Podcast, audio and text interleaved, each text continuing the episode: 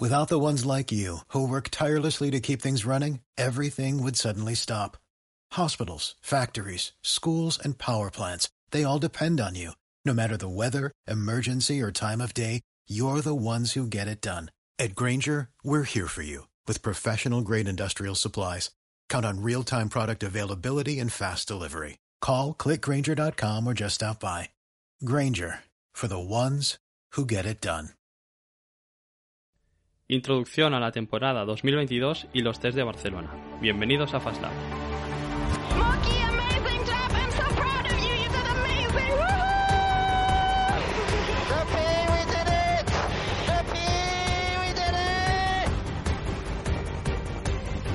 Hamilton se toma un respiro, pero vuelve al ataque, se dirige hacia Cobb. ¡Qué batalla brutal! Ahí va otra vez el británico. Se van dentro, se tocan. ¡Accidente! Se han tocado, accidente grave. Carlos, your second. No mistakes. Just keep it really clinical. I want this win from Sebastian, multi-map 2-1, multi-map 2-1, and look after your tires, please. Oh my god, guys, we did it again! Oh my god, yes! he went there! He went Muy buenas a todos, bienvenidos a una nueva temporada de FastLab, nuestra segunda temporada. Hoy justamente ha hecho un año que abrimos nuestras redes sociales y mira, ha coincidido con, con el inicio de nuestra segunda temporada, de una temporada en la cual tenemos muchísimas ganas de empezar. Y bueno, eh, como siempre, estoy aquí con Guillem. Muy buenas tardes, Guillem. Hola Alex y hola a todos. eh, lo que dices, ¿eh? Muchísimas ganas de, de empezar. Tanto nosotros como sabemos que algunos de los, de los que nos escucháis también tenéis muchas ganas, pero lo más importante es que de lo que más ganas tenemos todos es de que en dos semanas ya volvemos a estar en una nueva temporada de Fórmula 1 con grandes premios, muchos grandes premios, porque esta temporada van a haber 23, así que van a haber pocos fines de semana de descanso. Pero, pero eso, estamos, estamos contentos en el mundo de la Fórmula 1 porque ya casi ha acabado el, el periodo invernal. Sí, ya estamos a tope para una nueva temporada, pese a que de momento solo hemos podido ver los test, no test de Barcelona. Ver, bueno, Bueno, ver, claro. Eh, hay algunos que hemos tenido que ir a, a la curva 10, a un descampado a verlo, porque si no, no no se podía hacer otra cosa. Pero bueno, eh, dicho esto, introducido ya el primer podcast de la temporada, pues básicamente hoy eh, vamos a hablar sobre lo que nos trae la nueva temporada. Y bueno, eh, vamos a empezar con el reglamento técnico y económico, que básicamente eh, hay bastantes cambios. sí, eh, está hecho todo en base a igualar un poco la competición y a dar oportunidades a los equipos con, con menos eh, poder económico, por decirlo así. Y, y lo que tú decías a nivel técnico, se estandarizan un poco más los coches. Hay zonas bastante más simples, de tal manera que pues los equipos grandes con más dinero no podrán sacar mucho más provecho de esas zonas. Pero quizá lo más importante, Alex, es que la aerodinámica se simplifica un poco, no es tan compleja y se le da mucha importancia al, al efecto suelo este año. Recordemos que antiguamente la, aerodinámica la generaban básicamente los alerones delantero y trasero y la zona de los dashboards, pero este año eh, la mayoría de la carga aerodinámica se genera a través del efecto suelo, como ha dicho Guillem, y eso ya ha traído algún problemilla que otro. Sí, porque bueno, el, el tema del que más se está hablando, bueno, del que más se ha hablado en estos test, entre comillas, de Barcelona, ha sido el porpoising, seguramente lo habéis escuchado, y es que el, el efecto suelo colapsa, por decirlo así, y el, suelo, el fondo plano del coche empieza a chocar contra el asfalto. Y, y seguramente habéis visto imágenes de los coches botando, el propio piloto también botando, y ha sido el, eh, el mayor problema de los equipos en estos test. Claro, y os preguntaréis, ¿qué genera esa cantidad eh, casi inhumana de botes eh, a esa velocidad? Pues que los fondos planos se acaben rompiendo y por lo tanto los equipos tengan que sustituirlos siendo probablemente la pieza más difícil de, de construir de todo un Fórmula 1. Así que los equipos tienen trabajo por delante para tratar este tema y bueno, para intentar a lo mejor eh, hablar todos los equipos y decidir una, una normativa más, digamos, que, que endurezca el suelo, quiero decir, un cambio en los materiales, algo así, que pueda hacer que, que esto pues no les afecte tanto. Sí, de todas maneras eh, profun- profundizaremos más en esto cuando hablemos luego en los test. Pero ahora aquí te quiero preguntar, ¿qué piensas un poco de, de la nueva de la nueva normativa? Eh, Los coches se ven muy diferentes. ¿Qué, ¿Cómo los ves? Mira que los coches de la generación 2017-2021 eran muy bonitos, Hmm. pero es que estos están también muy bien. Visualmente son muy atractivos. También las liveries ayudan este año. Eh, la verdad es que la grandísima mayoría son grandes liveries, son muy bonitas. Pero es que se, se- se echaba de menos un cambio en la Fórmula 1 y igualar un poco las fuerzas y, sin duda pues es que todo cambio es bienvenido, como he dicho, durante toda la temporada pasada y visualmente ya me han ganado. Veremos a ver en pista y el objetivo principal que tienen, que es el de seguir al coche de delante. Sí, yo tengo que decir que me parecen muy bonitos, como tú dices. O sea, el, el primero que salió, el Aston Martin, bueno, el primero real que salió, el Aston Martin, fue verlo y decir, madre mía, cómo van a ser estos coches de bonitos. Pero tengo que decir que me... mm, eh, Por ejemplo, el Red Bull lo veo un poco raro, porque no sé si por los colores, ya no pone Red Bull en el alerón delantero, eh, tienen un patrocinador y recuerda a un Fórmula 2, pero yo creo que es cosa de acostumbrarse. Pero quería comentar, eh, se pudo ver en el último día de los test en Barcelona, eh, que por la tarde mojaron el suelo, mojaron la pista, se pudo ver que la estela de agua es inmensa. Porque eh, para favorecer pues que los pilotos puedan seguirse de una manera más fácil, están desviando aire por encima del coche de detrás. Y eso hace que el agua cree una cortina increíble. Por lo que a mí esta eh, nueva normativa me da como sensaciones de carreras en seco mucho más atractivas, pero que quizá no vemos carreras en mojado ni de coña.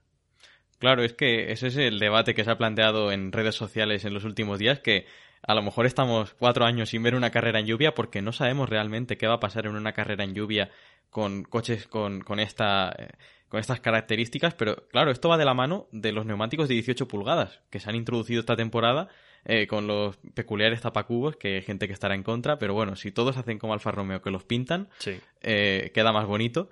Y bueno, eh, gran parte del problema también viene de, de los neumáticos, que al fin y al cabo son más grandes y la estela de agua que tiran es muchísimo mayor. Y si en Silverstone un coche en un shakedown tiraba una cantidad de agua que es que no se veía nada, imagínate 20. 20, sí, sí. Puede ser el mayor problema, pero bueno, de todas maneras, eh, los pilotos han dado un buen, un buen feedback. Parece que los cambios en los cambios técnicos en el coche van en la dirección, en la dirección que, que pretendían. Así que a nivel técnico, eh, generalmente, en líneas generales, estos van a ser los cambios más simple, eh, más eh, restrictivo el coche y puede dar más igualdad a nivel de competitividad. Podemos pasar a nivel económico también, que es otro de los grandes cambios, también buscando igualdad, ¿no, Alex?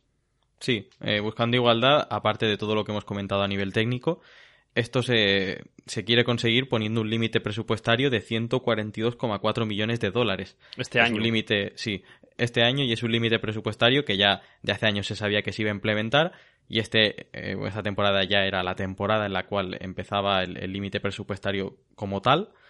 Y, bueno, yo creo que es algo muy positivo para, para el espectáculo y bueno, para igualar las fuerzas, porque al fin y al cabo hemos tenido toda la era híbrida Mercedes destacada y suerte de que Verstappen ha ganado un mundial.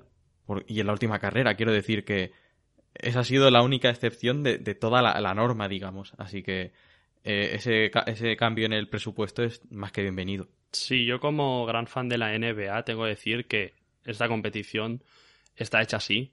Todos los equipos más o menos pueden gastar lo mismo cada año en contratos, en bueno, sí, en NBA no tienes un coche que desarrollar, por ejemplo, pero tienen el mismo presupuesto casi todos los equipos, con variables más o menos, pero eso eh, incita a una liga muy equilibrada y no equilibrada en un mismo año de que todos los equipos pueden competir por todo, sino que quizá un año un equipo está muy arriba, y al siguiente está abajo, y un equipo que estaba abajo vuelve a estar arriba en el siguiente año. Entonces, hay ejemplos de que este límite presupuestario puede llevar a, competiciones más competidas, valga la redundancia. Así que veremos, pero a mí me parece una buena, buena idea, ¿eh? Y también quiero aprovechar este momento del límite presupuestario para decirle a todos aquellos puristas de la Fórmula 1 que, que no apoyan al límite presupuestario porque se supone que la Fórmula 1 tiene que ser esa categoría en la que la, la- innovación, la excelencia quede por encima de todo, pues yo les digo que, que, que querían ver eh, ocho años más de Mercedes dominando sin ningún problema. Yo creo que esa no es la solución y en este contexto el límite presupuestario es algo muy positivo. Sí, también tiene algo que ver, o sea, también es de elogiar que con el mismo dinero que el resto de equipos consigas hacer algo mejor. Entonces, eh, eso hay que premiarlo también. Más cambios. eh, tema pilotos.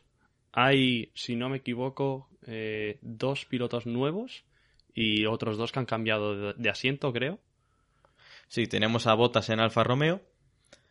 A, a Wang Yuzu tenemos también en, en Alfa Romeo. eh, La alineación es completamente nueva en el equipo italiano.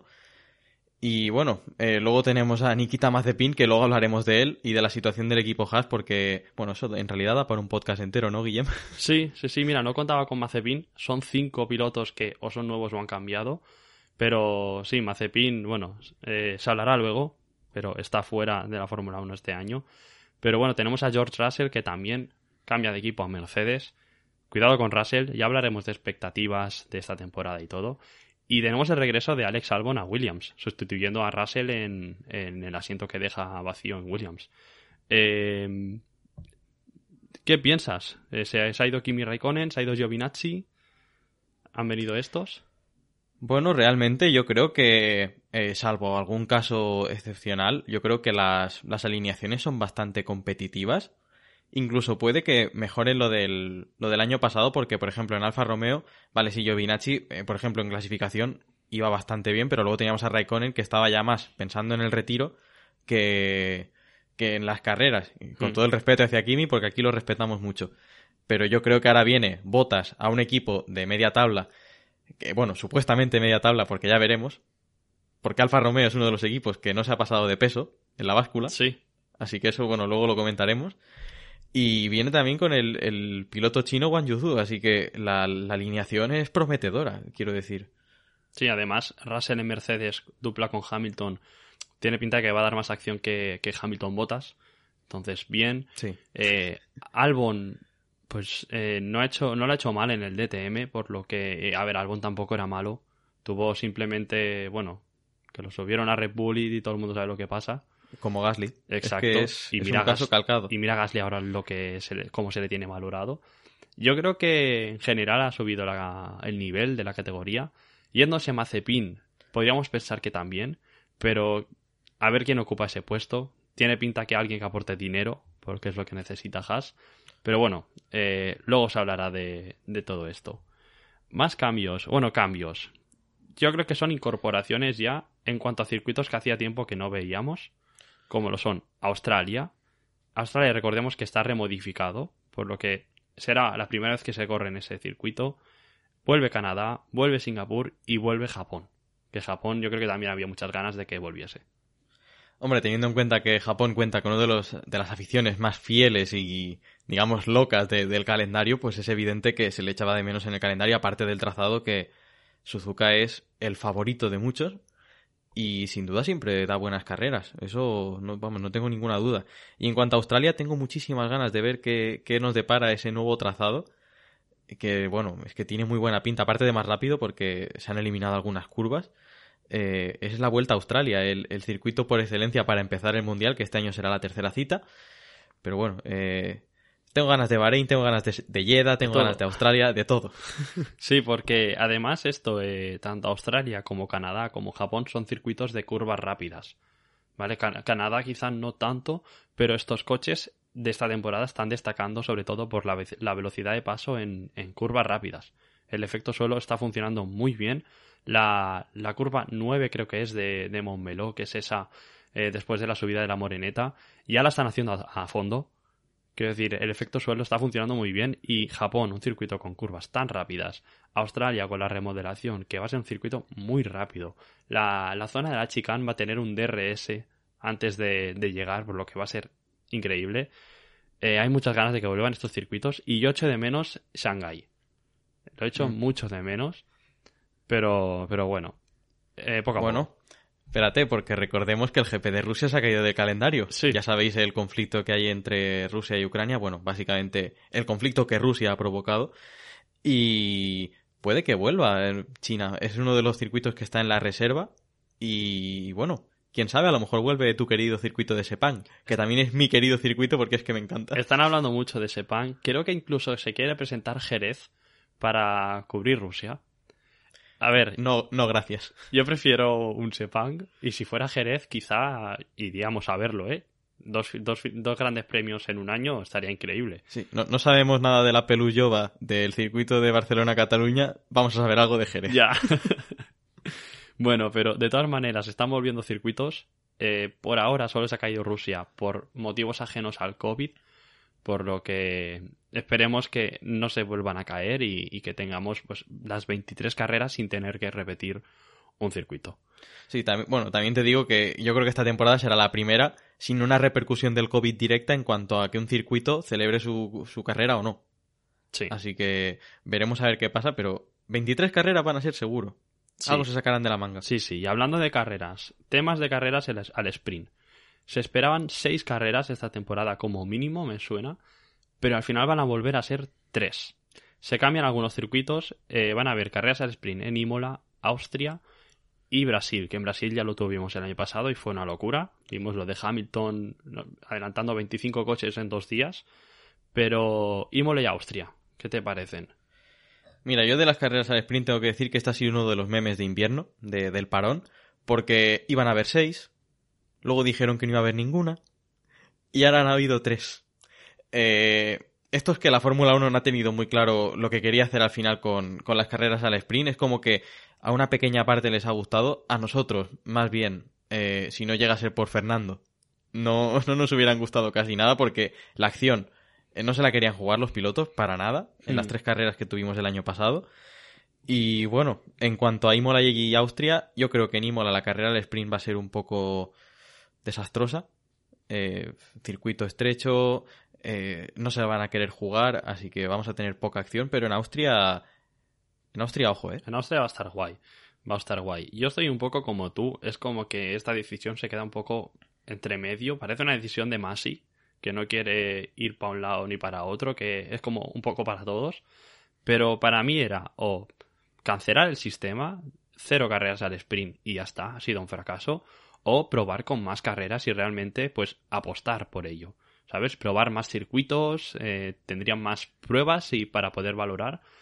Pero, pero bueno, es lo que hay. Es importante. Claro, a ver, Didi, Lo, lo único bueno es que ha cambiado el formato de puntos este año. Eso iba a comentar, sí. que es que quieras o no, ayuda a que este formato pueda ser un poco mejor, pero yo ya lo dije en la temporada pasada, eh, si el formato seguía siendo el mismo, con más carreras o, o con las mismas, el formato se tenía que cancelar inmediatamente, no aportaba nada. Sí, también es verdad que ahora van a puntuar desde el primero al octavo. El primero ocho puntos y el octavo un punto van reduciendo de uno en uno. Y sí que es verdad que por las últimas plazas, octavo, séptimo, sexto, eh, se puede haber pelea. Porque no es simplemente ya el, el día siguiente sales en tal posición. Es el hecho de, imagínate, no sabemos dónde van a estar los equipos, ¿vale? Pero imagínate un Alpine o un Aston Martin el año pasado. Eh, Alonso en Silverstone habría sacado dos puntos, si no me equivoco. Salió décimo, acabó séptimo, creo. Y poniéndose quinto, es que... Por eso, pues Alpine ahí habría sacado dos puntos. Imagínate un Aston Martin en novena posición con, con Gasly delante, por ejemplo. Hostia, se lo van a jugar para ese punto. ¿Sabes? Claro, Entonces, yo cuando hemos empezado a hablar de esto he sido crítico, eh, pero claro, hay que tener en cuenta este nuevo sistema de puntos que a lo mejor hace que nos reconciliemos con el formato y que lo apoyemos de cara a futuras temporadas. Y es que me estoy imaginando en el contexto de una lucha Alpine Alfa Tauri como la que tuvimos en 2021, tú quieres ir a por esos dos Claro. puntitos, tres puntitos. Yo creo que son importantes. Claro. Veremos a ver qué tal. Y así como últimos cambios, digamos, eh, una norma que yo creo que va a dar mucho que hablar. Eh, a partir de ahora, los neumáticos con los, que, con los que pasas a Q3 ya no son con los que empiezas la carrera del domingo, sino puedes pasar la Q2 con blandos, que el domingo puedes empezar con medios, con duros, con lo que te dé la gana. No sé si has pensado un poco sobre este tema. Yo no le he dado muchas vueltas y no sé qué, no sé qué decir. Bueno, había mucha gente que decía que esto beneficiaba a los equipos eh, más, más grandes, tipo Mercedes, que podían hacer lo que quisieran, que no le iban a penalizar en cuanto al escoger neumáticos. Pero yo creo que, que está bien, es decir, cada equipo que haga lo que quiere y que se las ingenie en cuanto a estrategias. Esto da, abre una nueva posibilidad a que cada equipo haga su estrategia a su antojo, sin tener que estar atado a nada, Mm. y, y así tiene más variabilidad estratégica. Es que, vamos, no hay ninguna duda de que yo creo que esto es un cambio positivo. Además, ahora que eh, lo estoy pensando un poco, eh, también te da pie a decir tu estrategia o que al menos el resto de tus, contrincantes vean tu estrategia en el momento que sacas las mantas térmicas de los neumáticos el domingo antes de salir. Eh, hasta ahora, ya el domingo, acabada la Q2, sabías la estrategia de tu contrincante. Por lo que vamos a ver seguramente carreras los domingos en los que el primero sale con medios y el segundo se la juega y sale con blandos para arrebatarle la primera posición en la salida. Entonces, eh, yo creo que si le añade incertidumbre, eh, es bueno. Yo creo que es bueno. Sí, sin duda. Y dicho esto, eh, ya no es el único cambio que hay en relación a los neumáticos. Es un cambio que ha salido justo hoy, no sé si estás informado, y es que vuelven los saltos entre compuestos de los que elige Pirelli de cara al Gran Premio. Por ejemplo, se pasa del C2 al C3 y luego al C5. Pues no, no lo sabía, no lo sabía. Pues es un cambio que en 2018 lo hicieron. Lo hicieron bastantes veces y llevamos eh, tres temporadas sin, sin esa modificación y bueno, ahora ha vuelto y saltan entre compuestos para que la, la estrategia sea aún más difícil. O sea que en un mismo circuito pueden escoger el C2, el C3 y el C5. Sí. Vale. vale y vale. eh, em- esto empieza en Australia, que estarán el C2, el C3 y el C5. Vale, interesante, interesante. Cuanto más cambios realmente puede haber Sí, más, que- más sorpresas. Es que lo explicamos así con cierta naturalidad, pero es que estamos ante el cambio de, de generación de Fórmula 1 ya, ya no solo a nivel técnico, sino a nivel de muchas cosas en, en muchísimos años. Es que yo creo que es el cambio más grande de la historia. Hay muchas cosas, sí, sí, muchas cosas nuevas. Bueno, nos ha llevado 20 minutos comentarlas, así que... Si es que, bueno, incluso eh, como último cambio, os voy a decir que los GP ya no duran cuatro días, empezando por el jueves, duran tres. Eh, se empieza el viernes ya, Sí, con sí. las ruedas de prensa, entrenamientos libres y venga, a correr. Además de que Fórmula 2 y Fórmula 3 también van a correr eh, bastantes fines de semana con Fórmula 1. Quiero decir, los fines de semana de Gran Premio van a ser una locura. Va a haber coches en pista casi a toda hora. Así que, que bueno, eh, muchos cambios, Alex. Sí, hay que decir que en Fórmula 2 y Fórmula 3 han hecho bien, ¿eh? Con, Sí. con cambiar el formato a lo que había hasta 2020, porque vaya tela. Sí, de Fórmula 2 ya hablaremos un poco en próximos Sí. podcasts, de ponernos un poco en situación de pilotos y cosas así, y también predicciones, que el año pasado Alex acertó bastante, dijo que habría lucha entre Zu y Piastri, y al final Zu quedó tercero en el Mundial, pero sí que es verdad que estuvieron ellos dos ahí todo el rato. Es que ganó Piastri y yo ya dije, ya, ya me he coronado, he ganado la, la predicción y ya está. Pues vamos con otro tema, también muy importante, también es un cambio importante, y yo, yo estoy contento por esto, Alex. Michael Massey ya no es director de carrera, destituido y sustituido por dos personas, pero bueno, la noticia es que Massey fuera, Massey out. Se veía venir. Si es que, si un equipo grande como Mercedes al fin y al cabo, pues eh, mete sus presiones, hace sus cosas, sus trámites, y el cambio al final ha llegado, pero yo creo que después de lo que pasó en Abu Dhabi, que eh, cada uno tiene su cierta opinión, yo ya lo dije que, que a mí no me, no me parecía correcto eh, una situación en la, en la que se hubiera acabado la carrera en bajo periodo de safety car, pero vaya que coincidimos en que se hizo en pro del espectáculo la, deci- la decisión de, de Masi.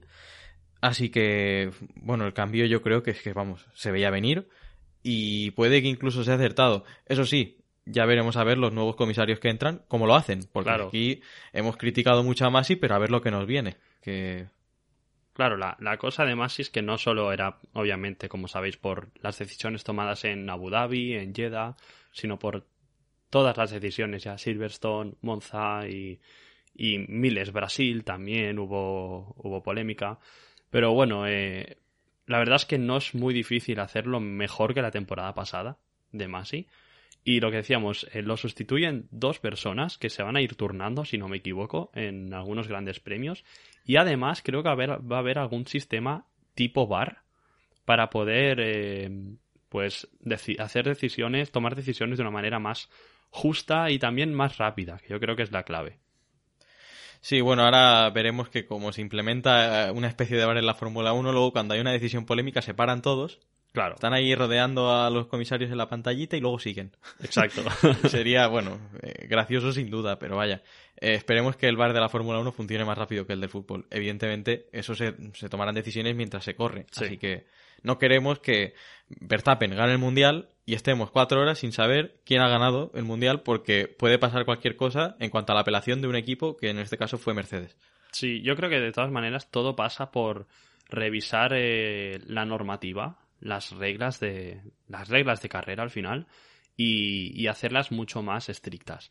Rollo como, como al final son las, la, la reglamentación técnica, que siempre ha habido algún hueco por ahí, que un equipo lo ha aprovechado. Veremos este año. Este año se ve que el reglamento es bastante eh, conciso, lo deja todo bastante claro y veremos si alguien encuentra un hueco. Pero yo creo que a nivel de normativa de carrera también habría que hacer algo así de conciso, de, de preciso y de que eh, los límites de pista, por ejemplo, pues si no se ponen eh, escapatorias de grava, que haya sensores y sensores bien puestos y que la- las luchas en paralelo realmente esté algo eh, bien detallado y los pilotos sepan hasta dónde pueden llegar. Y que si haces esto, tienes penalización y ya está. Yo creo que pasa más por eh, arreglar un poco la normativa y quizá de esta manera es más sencillo. Puede ser mucho más directo y más rápido a la hora de tomar decisiones. Sanción, porque esto lo pone aquí y ya está. Claro, es, es la... Si pones... eh, tiene que ser un criterio unificado, que es lo que hemos echado de menos esta temporada 2021. Y cosa que, que en 2020, por ejemplo, Masi hizo una buena temporada en 2020. Y a mí no me pareció nada mala.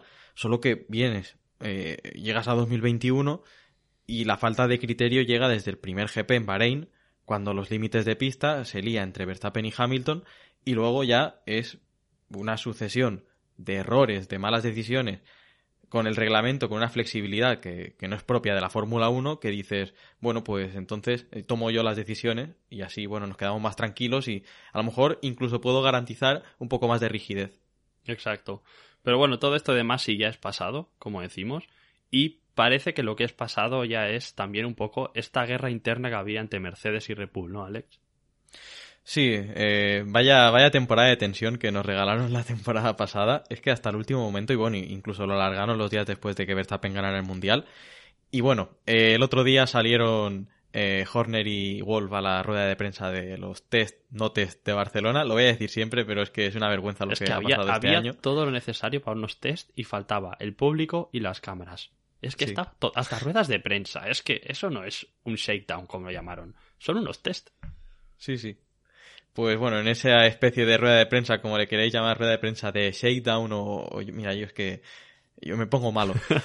bueno, pues en esa rueda de prensa eh, como que firmaron una tregua eh, los dos jefes de equipo y yo no sé si creérmela, ¿eh? Es que quizá no son ellos los enemigos ahora mismo. Es que no se sabe. ¿Quién No, es, Hel- es Helmut Marco contra todos. Ya, también. Pero, pero es que hay otros equipos que, han que, que parecen que están muy fuertes.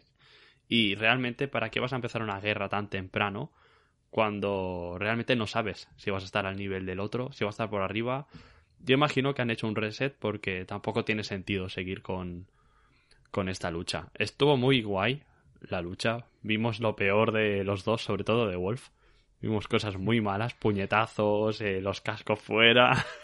Ca- caras mirando a la cámara. y- espectacular, espectacular. Pero bueno, que sin duda eh, yo espero que vuelvan a haber eh, piques así internos entre equipos porque eso va a significar que está el mundial muy calentito.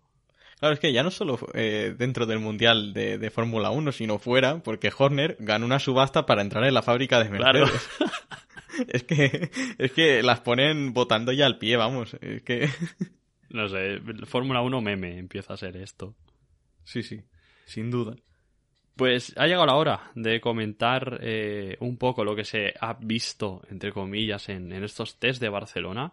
¿Qué sensaciones han dejado algunos, algunos equipos? Y antes de eso, podemos ir con la encuesta que os hicimos.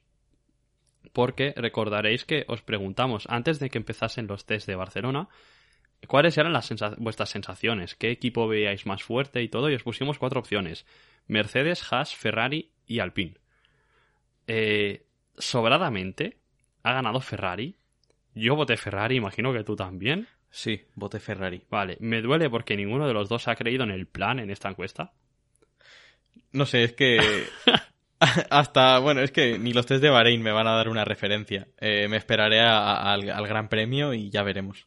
Pero bueno, de todas maneras, eh, ha ganado Ferrari sobradamente en esta encuesta y, y podríamos decir que la respuesta es bastante buena, porque Ferrari para mí ha sido el equipo que más contento ha salido de los test. Pocos problemas, el porpoising quizá Leclerc lo notaba bastante, pero han rodado, creo que han rodado como el que más, el equipo que más ha rodado. Creo que Carlos Sainz ha sido el piloto que más vueltas ha dado. Pocos problemas, eh, solían estar en la parte, en la parte alta de la, eh, solían ser los más rápidos, aunque no, no tiene mucha importancia. Pero para mí han sido los que mejor sensación han dejado. Sí, yo no, no tengo ninguna duda. Ferrari se puede ir con una sonrisa a Bahrein. Bueno, de hecho ya, ya están allí. Y es que lo de Ferrari ha sido un paso adelante que, bueno, que con el cambio de reglamento pues lo han aprovechado. Y es que sólidos desde la primera vuelta del primer día. Es que a mí me sorprendió. Digo, no tienen ningún problema, todo va bien. Hmm. Dije, no, no puede ser. Pero es que no nos olvidemos que estamos hablando de Ferrari. Es que hay gente que con estos años, estos últimos años se le ha olvidado. Se la han jugado bastante en el concepto del coche. eh, pero, pero bueno, que parece que sabiéndoselo, habiéndosela jugando tanto, que los test te hayan ido así de bien, realmente es muy buena noticia, ¿eh? porque tienen, digamos, poco tiempo que dedicar a los problemas. Entonces, eh, muy buena pretemporada en Barcelona de Ferrari. Al igual que yo creo que Mercedes, que ya desde, desde el primer momento eh, fueron con las pruebas aer- aerodinámicas ya. Le pusieron pitots a Russell, creo que empezó, y ni comprobación de que el motor está bien, ni sensores, fueron directo a la aerodinámica y, bueno, no han mostrado gran cosa, pero es que tampoco han tenido muchos percances. Sí, eh, a ver, comparado con Ferrari, ha sido un pelín peor la pretemporada, pero vaya, que Hmm. igualmente la pretemporada de Mercedes, como nos tienen acostumbrados, ha estado muy bien. Y hay una cosa que quiero destacar, y es que sus tiempos, ellos en todo el global de, de los test han quedado primero y segundo, con Hamilton primero, Russell segundo, con un 19-1 y un 19-2. El tiempo, un 1, bueno, el, el 1 no lo digo porque doy por hecho que se llega al minuto. Y el, el tiempo es con neumático C5, pero es que tienes a Ferrari con Leclerc con un C3 haciendo un 19.6. Estamos dos compuestos por debajo. Mm. Y es solo medio segundo. Vale, sí, son test, no representan nada. Pero da que hablar del nivel que puede mostrar Ferrari este año. Sí, y a todo esto, eh, estos coches, todo el mundo, incluso los pilotos, están viendo que estos coches son más rápido de lo que se preveía. Están Sí. muy cerca de los tiempos de los coches del año pasado y son las primeras veces, las primeras vueltas que dan. Sí, que no iban a estar a, a lo mejor, yo creo que no, vamos, ni sin, duda no van a estar a cuatro segundos como nos dijeron cuando presentaron esa maqueta en Silverstone eh, la temporada pasada. Ahora están en tiempos de 19 y 20. Eh, veremos en Bahrein, que traerá muchas mejoras. Sí. Por ejemplo, Alpine ya ha dicho que traerá un coche muy diferente. Sin pontones, ¿no? Sí, sí, a ver. pero vaya, que ya veremos qué pasa, pero eh, teniendo en cuenta que en Montmeló la pole el año pasado, bueno, los últimos años estaba en un 16 más o menos, incluso un 15 en 2019, Mm. eh, esto puede ir bajando y, y a la velocidad que desarrollan los equipos de Fórmula 1 sus monoplazas, eh, a mí no me extrañaría ver, tiempos, no iguales, yo creo que van a ser un pelín más lentos, pero parecidos. Sí, sí, sí. Todo, todo tiene pinta de que el coche tiene menos drag, menos resistencia al aire, la aerodinámica es más simple, por lo que quizá coge la, la velocidad punta antes. La velocidad punta quizá es más alta también, con el mismo, con la misma carga aerodinámica, digamos, o la misma, el mismo reglaje, si se puede decir de alguna manera, porque son diferentes los coches. Después dice que en- dicen que en curva lenta el coche es bastante más lento y es normal. No hay tanta aerodinámica y el efecto suelo no, no es tan efectivo ahí. Y vamos al peso también. Exacto. Que es que estamos casi en 800 kilos, ¿eh? Y solo un equipo se ha quedado en el mínimo, que es Alfa. Romeo. Eh. Red Bull, por ejemplo, se pasa de unos 5 kilos. Alpine 5 se kilos. ve que es pesado también. También, bueno, y luego son pesados, pero en esos coches, pero luego en el tercer sector van como los que mejor van. Quiero decir, Alpine hizo el tercer mejor tiempo con un C3. No está nada mal. Hmm. Eh, ¿Creencias de que podemos confiar en el plan? Vuelvo a, de- a decir, no, son test. Ya lo veremos. Ahora hablaremos del, del plan. Quería comentar por último que esto que decías de que los coches son más pesados y además de que en curva lenta son más lentos, por lo que tienen que entrar con menor velocidad, esto nos va a llevar a que el punto de frenada se va a adelantar. Los coches van a tener que frenar antes. Más peso, eh, menor velocidad en curva, por lo que esto beneficia el hecho de poder adelantar en frenada. Porque tienes más metros que recorrer. Entonces es otro punto a favor. Sí, sin duda. La curva queda más lejos y por lo tanto eh, se podrán tirar mejor para, para poder adelantar. Y es que ya no solo el perseguir al coche, sino el cuando te tiras. Yo creo que el, el reglamento está perfectamente diseñado para estas cosas. Y vuelvo a decir, ya lo veremos en Bahrein porque un cambio de tremendas dimensiones es muy difícil de, de- de hacer un spoiler de todo lo que vamos a ver. Hmm. Sí, sí. Y en cuanto al plan, el plan, bueno, iba yendo bien, pero llegó el Sí. último día y... Hasta bueno, que la barbacoa salió a la luz. Exacto. No, no creo que sea alarmante. Aston Martin también tuvo problemas. De hecho, creo que ningún motor se salvó de tener problemas. Creo que Alfa Romeo tuvo algo, si no me equivoco. Luego, en cuanto a Honda, eh, creo que el propio Red Bull. Sí, Checo Pérez, si no me equivoco. Checo Pérez, exacto. Todos los motores tuvieron algo. Lo que pasa es que Alpine es el único equipo motorizado por Renault. Entonces, quizás salta más a la vista de que. Hostia. Pero, pero bueno, de todas maneras, no se ha visto gran cosa, no han mostrado gran cosa. También se perdieron un día entero. Y quizá el día en el que más se podía mostrar. Pero, pero bueno, eh, tiene similitudes con el Red Bull, el, el Alpine. Tiene similitudes con un poco con muchos coches. Así que, bueno, eh, para mí eso no es mala señal. No, es como, mira, eh, esta temporada hemos visto que todos los coches tienen alguna diferencia. No es como que eh, hasta el año pasado, pues muchos coches seguían el concepto de otro. Por ejemplo, el Aston Martin del Mercedes. eh, luego el, el Ferrari y el McLaren compartían alguna similitud en, en algunas zonas. Bueno, cosas así. Pero es que este año todos los coches son diferentes y lo único que he visto parecido así, realmente parecido, es la parte trasera del Alpine y el Red Bull. Lo demás es totalmente diferente. Alfa Tauri también está en ese grupo de, de equipos, que también pontones muy reducidos. Luego el, el, pontón en la parte superior que baja así como un tobogán. Pero en general lo que tú dices, Alpine y Red Bull se parecen bastante. Así que, que bueno, e- e- el plan sigue su curso. Seguimos sin saber qué Sí. es, pero sigue su curso. Yo del barco no me bajo. Eso ya lo estoy diciendo aquí. eh, a falta de tres días para que empiecen los test de Bahrein y una semana más de estos tres días que quedan para el inicio del, del Gran Premio. Por lo tanto, el que quiera bajarse, pues que se baje, pero vaya, que no va a, no va a volver a subir, ¿eh? Ya lo estoy avisando. Te aseguras tú, ¿eh? Hombre. También, y bueno, y volviendo ya a un tema más serio, quiero decir, de, en cuanto a los conceptos de los coches, es que tenemos los pontones estos de Adrian Newey del Red Bull, que son espectaculares. Sí. Tenemos los pontones más retrasados de la parrilla en cuanto a posición del Alpine, que no habíamos visto unos pontones eh, tan atrás, vamos, eh, en ningún coche lo hemos visto. Luego tenemos eh, los pontones reducidos a la, a la mínima expresión de Mercedes, Sí. que tienen un hueco ahí increíble que les queda. Siguiendo la filosofía de estos últimos años, han adaptado el coche, pero sí que son, o sea, es- que el capó motor es mínimo en Mercedes. Sí, sí. Luego tenemos eh, la bañera de Ferrari en Sí, las sí. tapas, Haas- en las tapas de motor. es Haas que- también tiene algo de bañera ahí. Sí, la tiene, sí, sí. Haas, cuidado.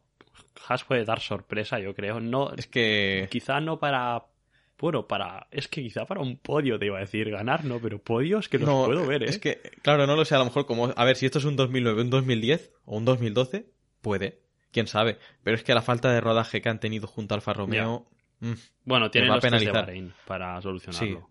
Sí. sin duda.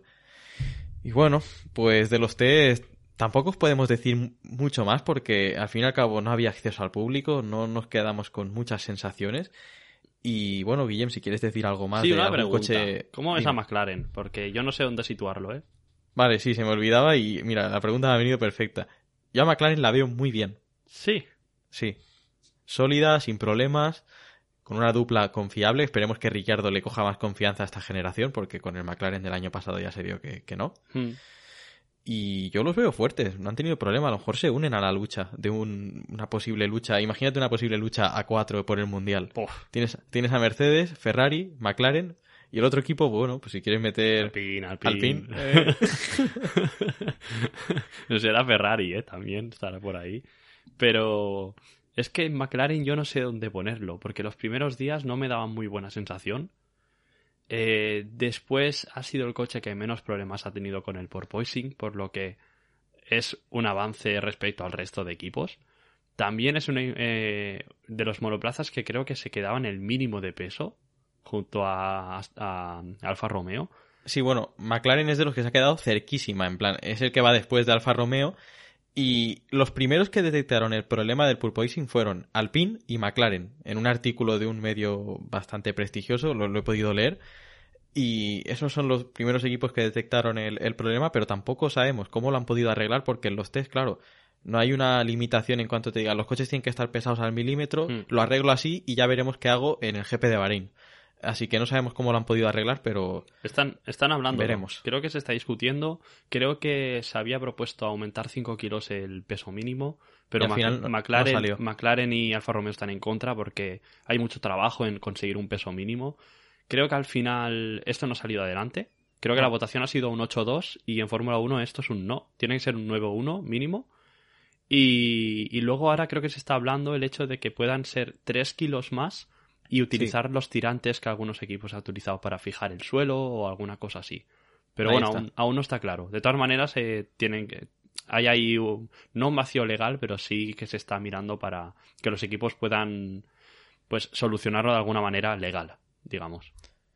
Sí, ya lo veremos, pero claro, es que en este tipo de votaciones tiene que haber un 9 a 1 en, en cuanto a las decisiones y un 8 a 2 ya invalida lo, lo- el, el tema a votar y por lo tanto se tiene que reformular la Hmm. decisión. Y para acabar este tema, he leído que la votación era un 9-1, que McLaren había dicho el sí a 5 kilos más, ¿vale? Y Alfa Romeo era el equipo que, que decía que no, era el más perjudicado. Y. Mercedes, al ver el 9-1, ha votado Sí. que no porque le parecía injusto. Por lo que, bueno, anécdotas, pero de quitarse el sombrero, ¿eh? Menudo lavado de imagen. Sí, sí, sí, pero bueno, ahí, ahí queda. Sí, sí, es, es una decisión totalmente respetable por parte de Mercedes, un equipo que, que ha arrasado desde 2014, pues se agradece que un equipo como ellos hagan esto. Claro. Pero bueno, eh, es lo que digo, es como que hay un pequeño lavado de imagen ahí, pero se lo pasamos. Exacto.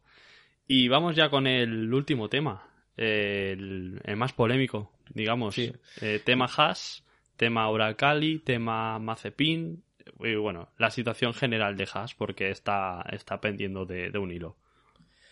Sí, la verdad es que el equipo Haas eh, ya puede ir encontrando un patrocinador nuevo, porque digamos que Uralcali era el único que proporcionaba una fuente de, de ingresos, digamos, lo suficientemente contundente como para salir adelante.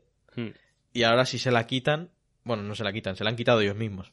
Sí. Eh, Bueno, a Así todo que- eso, eh, Haas ha, acabado el contrato con Uralcali y, consecuentemente, el contrato de Mazepin también. claro, porque una cosa iba ligada a la otra. Exacto. Y esto, bueno, es básicamente porque el patrocinador era ruso, manejado por un oligarca ruso afín a Putin. Muy afín. Dimi- ha estado Dimitri en Mazepin. con él. sí, ahí sí. está, ahí está. Dimitri Mazepin, que era una de las personas que participaba en la empresa, es, es el padre de Nikita Mazepin, que también está relacionado con Putin, tiene actividad empresarial en Rusia y por lo tanto se ha cortado todo lazo con lo relacionado con Rusia y, y es que, bueno, yo te voy a decir, era sorprendente ver un coche de Estados Unidos pintado con la bandera de Rusia. Sí, lo, decíamos el año pasado, que era el- como el, el coche de la paz, porque tú, tú estás en Guerra Fría y ves ese coche y no te lo crees, ¿sabes? Pero era como un coche este- estadounidense con bandera rusa, dices, ¿qué está pasando aquí? Pero, pero es que parece que al final todo tiene su curso, ¿sabes? Entonces, eh, todo esto deja Haas, como te has dicho, sin su principal eh, aportación, Sustento, sí. aportación de dinero.